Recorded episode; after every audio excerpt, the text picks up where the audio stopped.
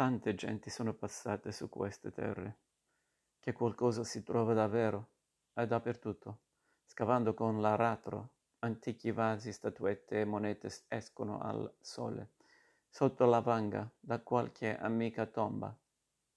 Anche Don Luigino ne possedeva trovati in un suo campo verso il Sauro, monete, monete correse, che non potei stabilire se fossero greche o romane, o, e alcuni vasetti neri, non figurati, di forme elegantissime, di tesori dei briganti, ne vidi uno io stesso, assai modesto. L'avevo trovato per casa il falegname alla sala, che me lo mostrò. Avevo messo una sera un grosso ceppo nel focolare e al chiarone delle fiamme si era accorto di qualcosa che luccicava nel legno erano pochi scudi borbonici d'argento nascosti in un buco di quel vecchio tronco. Ma per i contadini queste non sono che briciole degli immensi tesori celati nelle viscere della terra. Per loro i fianchi dei monti, il fondo delle grotte, il fitto delle foreste sono pieni di oro lucente, che aspetta il fortunato scopritore. Soltanto la ricerca dei tesori non va senza pericoli perché è opera diabolica e si toccano delle potenze oscure e spaventose. È inutile frugare a caso la terra. I tesori non campaiono che a colui che deve trovarli e per sapere dove sono non ci sono che le ispirazioni dei sogni. Se non si ha avuto la fortuna di essere guidati da uno degli spiriti della terra che li custodiscono, da un monachicchio il tesoro appare in sogno al contadino addormentato in tutto il suo sfolgorio. Lo si vede, una cadasta d'oro, e si vede il luogo preciso, là nel bosco, vicino a quell'albero di lice con quel segno sul tronco, sotto quella gran pietra squadra- quadrata. Non c'è che andare e, e prenderlo, ma bisogna andare di notte, di giorno il tesoro sfumerebbe. Bisogna andarci soli e non confidarsi con anima viva, che sfugge una sola parola. Il tesoro si perde.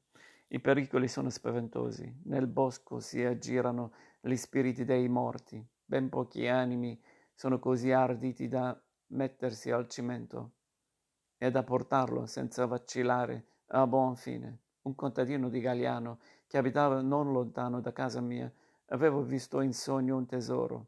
Era nella foresta di Accettura, poco sotto Stigliano. Si fece coraggio e partì nella notte, ma quando fu circondato dagli spiriti, nell'ombra nera, il cuore gli tremò nel petto. Vide fra gli alberi un lume lontano. Era un carbonaio, un uomo senza paura, come tutti i carbonai a Calabrese. Passava la notte nel bosco vicino alle sue fosse da carbone. La tentazione per il povero contadino atterrito fu troppo forte. Egli non poté fare a meno di raccontare al carbonaio il suo sogno e di pregarlo di assisterlo nella ricerca. Si misero dunque insieme a cercare la pietra vista in sogno. Il contadino un po' rinfrancato dalla compagna, e il calabrese pieno di coraggio e armato della sua roncola. Trovarono la pietra, tutto era esattamente come il sogno. Per fortuna erano in due, il masso era pesantissimo e a fatica potevano smuoverlo. Quando furono riusciti ad alzarlo, apparve una grossa buca nella terra. Il contadino si affacciò e vide nel fondo luccicare l'oro, una straordinaria quantità di oro. Le pietruzze smosse del terreno battevano cadendo sulle monete con un suono metallico che riempiva di delizia il suo cuore. Si trattava ora di calarsi nella fossa profonda e di prendere il tesoro. Ma qui al contadino mancò di nuovo il coraggio e disse al suo compagno di scendere e di porgergli il denaro e lui, di sopra, l'avrebbe messo nel suo sacco, poi l'avrebbero spartito. Il caronaio, che non temeva né diavoli né spiriti, scese nella fossa, ma ecco, tutto quel giallo lucente si era fatto nero ed opaco, tutto l'oro d'un tratto s'era mutato in carbone. È molto più facile e meno deluso che non, seguendo le indicazioni dei sogni, trovare un tesoro quando si riesce a farsene insegnare il nascondiglio e a farcisi accompagnare da uno dei piccoli esseri che conoscono i segreti della terra. I monachichi sono gli spiriti dei bambini morti senza battesimo Ce ne sono moltissimi qui, dove i contadini tardano spesso molti anni a battezzare i propri figli. Quando mi chiamavano a curare qualche ragazzo, magari di 10 o di 12 anni, la prima domanda della madre era c'è pericolo che muoia? Perché allora chiamerò subito il prete per battezzarlo. Non si è ancora fatto, finora, ma se dovesse morire non sia mai. I monachichi sono esseri piccolissimi, allegri, aerei, corrono veloci qua e là. È il loro maggior piacere di fare ai cristiani ogni sorta di dispetti. Fanno il solettico sotto i piedi, sotto i piedi agli uomini addormentati, tirano via la lenzuola dei letti, buttano sabbia negli occhi, rovesciano bicchieri pieni di vino, si nascondono nelle correnti d'aria e fanno volare le carte e cadere i panni stesi in modo che si insudicino. Tolgono la sedia di sotto alle donne sedute, nascondono gli oggetti nei luoghi più impensati, fanno cagliare il latte, danno pizzicotti, tirano i capelli, pungono e fischiano come zanzare. Ma sono innocenti. I loro malanni non sono mai seri, hanno sempre l'aspetto di un gioco e per quanto fastidiosi, non ne nasce mai nulla di grave. Il loro carattere è una saltellante e gio- giochiosa bizzarria e sono quasi inafferrabili. Portano in capo un cappuccio rosso più grande di loro e guai se lo perdono. Tutta la loro allegria sparisce ed essi non cessano di piangere e di desolarsi finché non l'abbiano ritrovato. Il solo modo di difendersi dai loro scherzi è appunto di cercare di afferrarli per il cappuccio. Se tu riesci a prenderglielo, il povero monachicchio scappucciato di, ti si butterà ai piedi in lagrime, scongiurandoti di restituirglielo. Ora i monachichi, sotto i loro esteri e la loro giocondità infantile, nascondono una grande sapienza. Essi conoscono tutto quello che c'è sotterra, sanno il luogo nascosto dei tesori, per riava- riavere il suo cappuccio, cappuccio rosso, senza cui non può vivere. Il monachicchio ti prometterà di svelarti il nascondiglio di un tesoro, ma tu non devi accontentarlo fino a che non ti abbia accompagnato. Finché il cappuccio è nelle tue mani, il monachicchio ti servirà, ma appena ne avrai il suo prezioso copricapo, fuggirà con un gran balzo, facendo sberleffi e folli salti di gioia, e non manterrà la sua promessa questa specie di nomi e di folletti si vedono frequentemente, ma acchiapparli è difficilissimo. La Giulia ne aveva vis- visti e la sua amica la paroccola anche e molti contadini di Galliano, ma nessuno di loro aveva potuto afferrare il cappuccio e obbligare il monachicchio ad accompagnarli al tesoro. A Grassano c'era un giovanotto sui vent'anni, un manovale robusto, Carmelo Coiro, dalla faccia quadrata e bruciata dal sole, che veniva spesso la sera a bere un bicchiere di vino all'albergo di Prisco. Faceva l'operaio, lavorava a giornata nei campi o nei lavori stradali, ma la sua passione, il suo ideale sarebbe stato di fare il corridore ciclista. Aveva letto delle imprese di Binda e di Guerra. La sua fantasia si era accesa e su una sua vecchia bicicletta sgangherata passava tutte le ore libere e le domeniche a correre per allenarsi sulle tremende salite e sulle giravolte delle strade attorno al paese.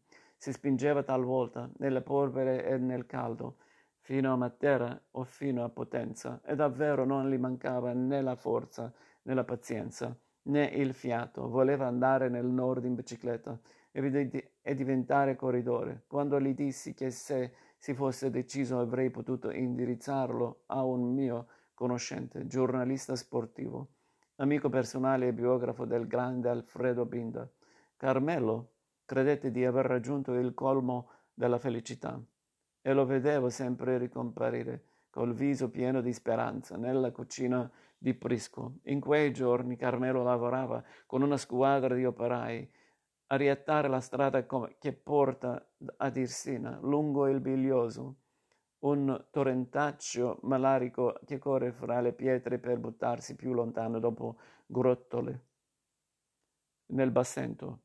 I badilanti usavano nelle ore del maggior caldo quando era impossibile lavorare, ritirarsi e dormire in una grotta naturale, una delle molte che bucano. In quel vallone tutto il terreno, che erano state un tempo il rifugio preferito dei briganti, ma nella grotta c'era un monachicchio. Lo spiritello bizzarro cominciò a fare i suoi dispettucci a Carmelo e ai suoi compagni, appena si erano appistolati mezzi morti di fatica e di caldo. Li tirava per il naso, li solleticava con le delle pagliuzze, buttava dei sassi, li spruzzava con dell'acqua fredda, nascondeva le loro giacche o le loro scarpe.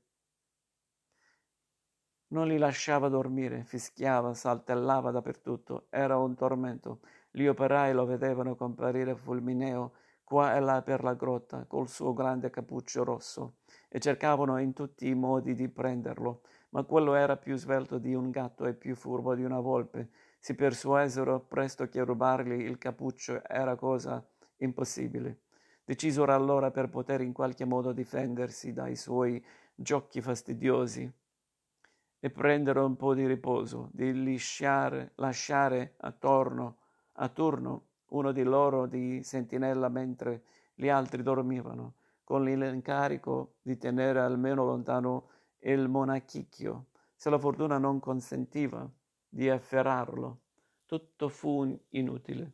Quell'inefferabile foletto continuava i suoi dispetti come prima, ridendo allegramente della rabbia impotente degli operai. Disperati, essi ricorsero allora all'ingegnere che dirigeva i lavori. Era un signore istruito, istruito e forse sarebbe riuscito meglio di loro a domare il monachicchio scatenato. L'inge- l'ingegnere venne, accompagnato dal suo assistente, un capomastro, tutti e due armati col fucile da caccia a due canne. A loro arrivo il monachicchio si mise a fare sperleffie risate dal fondo della grotta, dove tutti lo vedevano benissimo e saltava come un capretto. L'ingegnere imbracciò il fucile che aveva caricato la palla e lasciò partire un colpo. La palla colpì il monachicchio e rimbalzò indietro verso quello che l'aveva tirata e gli sfiorò il capo con un fischio pauroso, mentre lo spritello saltava sempre più in alto, in preda a una folle gioia. L'ingegnere non tirò il secondo colpo, ma si lasciò cadere il fucile di mano e lui, il capomastro, gli operai e Carmelo, senza aspettar altro, fuggirono terrorizzati. Da allora quei manovali si riposano all'aperto, sotto il sole, coprendosi il viso col cappello. Anche tutte le altre grotte dei briganti in quei dintorni di Irsina erano piene di monachicchi, ed essi non osarono più metterci piede.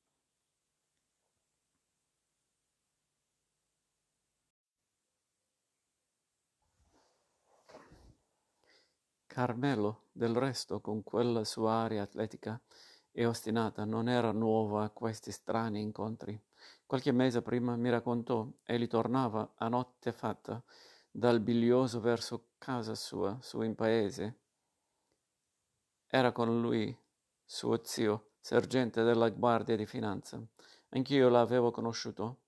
Questo buon sottufficiale, quando era venuto in licenza, zio e nipote dunque risalivano la valle lungo il sentiero ripido dove io andavo spesso in quei giorni a passeggiare e a dipingere. Era una sera d'inverno, faceva freddo, il cielo era coperto di nuvole e il buio era completo, erano stati a pescare nel biglioso, lontano, sotto il sera. Si erano attardati e la notte li aveva colti, ma lo zio aveva con sé la sua pistola automatica, una Mauser a 24 colpi, e perciò camminavano tranquilli, senza paura di cattivi incontri. Quando furono a mezza salita, dove ci sono quelle due squerce, vicino a una casa colonica, videro farsi loro incontro in mezzo al sentiero un grosso cane. Lo riconobbero, era il cane di un contadino loro amico, che abitava appunto lì, nella masseria. Il cane abbaiava minaccioso, un non voleva lasciarli passare. Lo chiamarono per nome, cercarono il baldirlo, poi di minacciarlo. Non c'era verso. Quella bestia sembrava arrabbiata e si avventava con la bocca aperta per morderli. I due se la videro brutta e poiché non c'era altro mezzo di salvarsi, lo zio tirò fuori la sua arma e lasciò partire tutta la scarica dei suoi ventiquattro colpi. Il cane, ad ogni colpo, apriva smisuratamente la sua gran bocca rossa e ingoiava le palle, ad una ad una, come fossero pagnote, e ad ogni colpo cresceva di grandezza, gonfiava, diventava enorme e sempre più si faceva loro addosso furioso. I, suoi, i due si sentirono perduti, ma in quel momento si ricordarono di San Rocco e della Madonna di Vigiano e, chiamandoli in soccorso, fecero un gran segno di croce. Il cane, che era ormai gigantesco, grande come una casa, si fermò di colpo.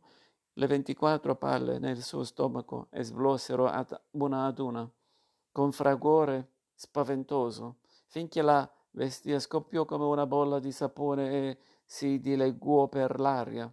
Il sentiero era libero e zio e nipote arrivarono presto a casa della madre di Carmelo.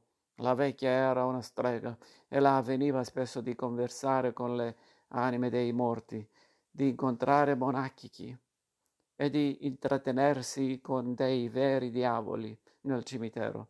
Era una contadina magra, pulita e di buon umore. L'aria su queste terre deserte e fra queste capanne è tutta piena di spiriti, ma non sono tutti maligni e bizzarri come i monachicchi, né malvagi come i demoni. Ci sono anche degli spiriti buoni e protettori, degli angeli. Un'era sull'imbrunire verso la fine d'ottobre venne da me un contadino per farsi rinnovare la medicatura di un accesso. Accesso. Io buttai in terra, nel mio studio, la, le bende e il cotone sporchi e chiamai la Giulia perché li scopasse via.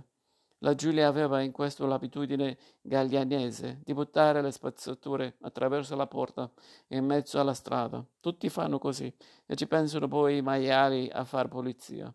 Ma quella sera mi vidi che la donna radunava quei rifiuti in un mucchietto e lo lasciava in casa, vicino all'uscio. Le chiesi perché li conservasse. Non era certo uno scrupolo igienico. È già callata la serra, mi rispose Giulia, non posso buttarli. L'angelo non sia mai. Si sdegnerebbe. E mi spiegò stupita che non lo sapessi. Al crepuscolo, in ogni casa, scendono dal cielo tre angeli. Uno si mette alla porta, uno viene alla tavola e il terzo a capo del letto. Guardano la casa e lo difendono. Né i lupi né gli spiriti cattivi ci possono entrare per tutta la notte se io buttassi le spazzature attraverso la porta, potrei buttarle sul viso dell'angelo, che non si vede, e l'angelo si offenderebbe e non tornerebbe mai più. Le porterò via domattina, dopo l'an- che l'angelo sarà partito al sorgere del sole.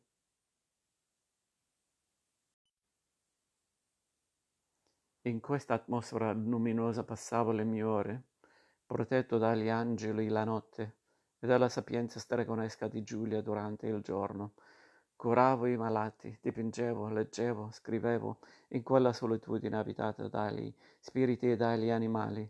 Riuscivo a tenermi lontano il più possibile dagli intrighi e dalle passioni dei signori, restando in casa quasi tutto il giorno, ma li incontravo sempre la mattina, quando dovevo andare in municipio per la firma, e passavo sotto il balcone della scuola, dove don Luigino fumava con le bacchette in mano e dopo colazione quando andavo a prendere il caffè dal dottor Milillo, e soprattutto la sera, alla riunione generale per l'arrivo della posta e dei giornali. Anche il mese di ottobre, con i suoi giorni uguali, era passato, erano venuti i primi freddi e le piogge, ma il passaggio non era rinver- rinverdito ed era rimasto identico. Nel suo squallore bianco-giallastro uscivo spesso nelle belle giornate a dipingere, ma lavoravo soprattutto in casa, quello studio sulla terrazza.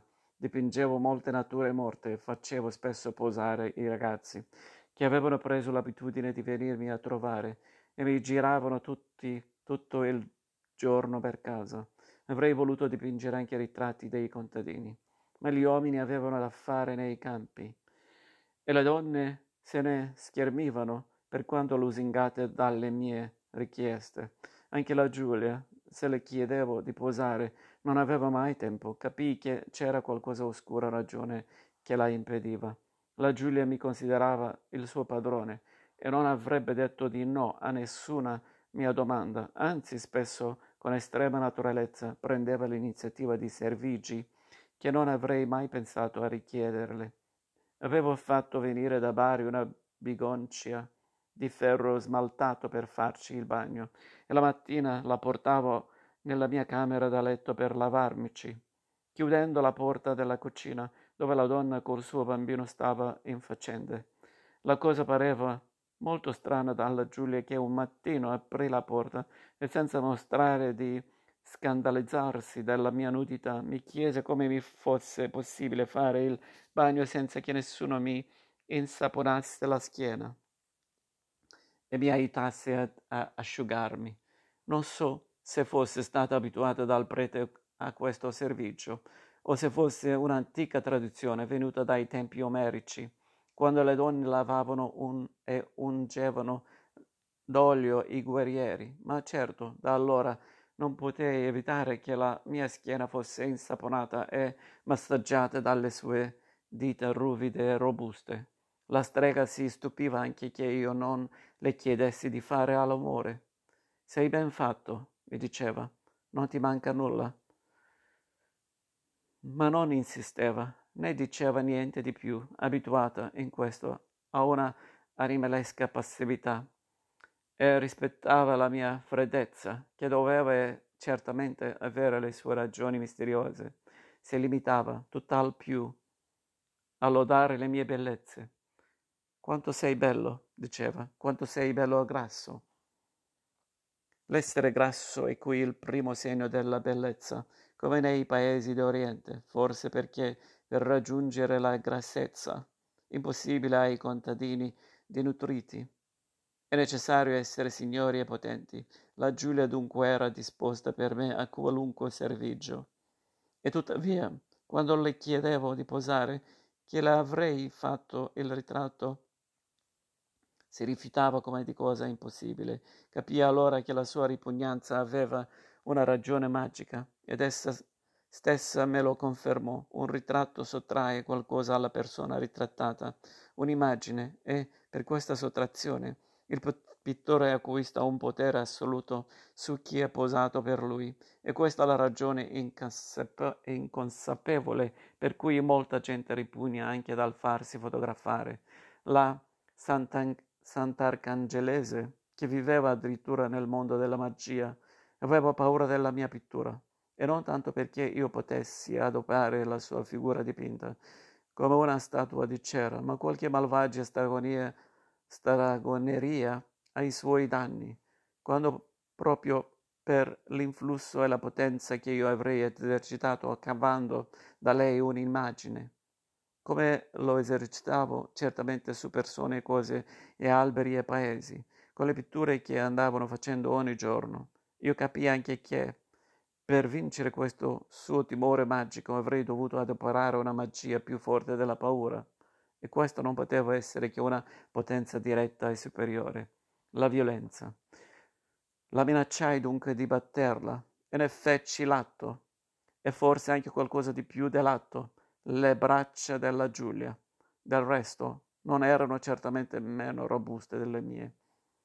Appena vide e sentì le mie mani alzate, il viso della Giulia si coprì di uno sfavilio di beatitudine e si aperse ad un sorriso felice a mostrare i suoi denti di lupo.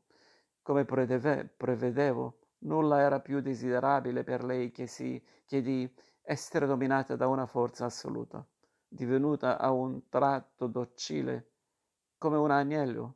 La Giulia posò con pazienza e di fronte agli argomenti indiscutibili della potenza dimenticò i ben giustificati e naturali timori, così potei dipingerla col suo scialle nero e la incorciava incorniciava l'antico viso giallo e serpente. La dipinsi anche in un grande quadro, sdraiata con il suo bambino in braccio. Se c'è un modo di essere materno, dove non traspare nessun sentimentalismo, questo era il suo, un attaccamento fisico e terrestre, una compassione amara e rasegnata. Era come una montagna battuta dal vento e solcata dalle acque, da cui sorgesse una collinetta più verde e gentile. Il bambino di Giulia era rotondo, grassoccio, te- di temperamento dolce e bonaccione. Parlava ancora poco e io capivo pochissimo quello che diceva. Quando trotterellava per le mie stanze inseguendo Barone, con Barone spor- spartiva i ficchi secchi, le fette di pane e i dolci che gli regalavo. Nino si rizzava in punta di piedi e alzava la mano il più alto possibile serrando fra le dita il suo bene, perché il cane non ci arrivasse, ma quello era più grande di lui, e giocando e saltando allegro, e attento a non fargli male, gli rubava i ficchi di mano quando Barone si sdraiava in terra, e il nino gli si coricava addosso e giocavano assieme.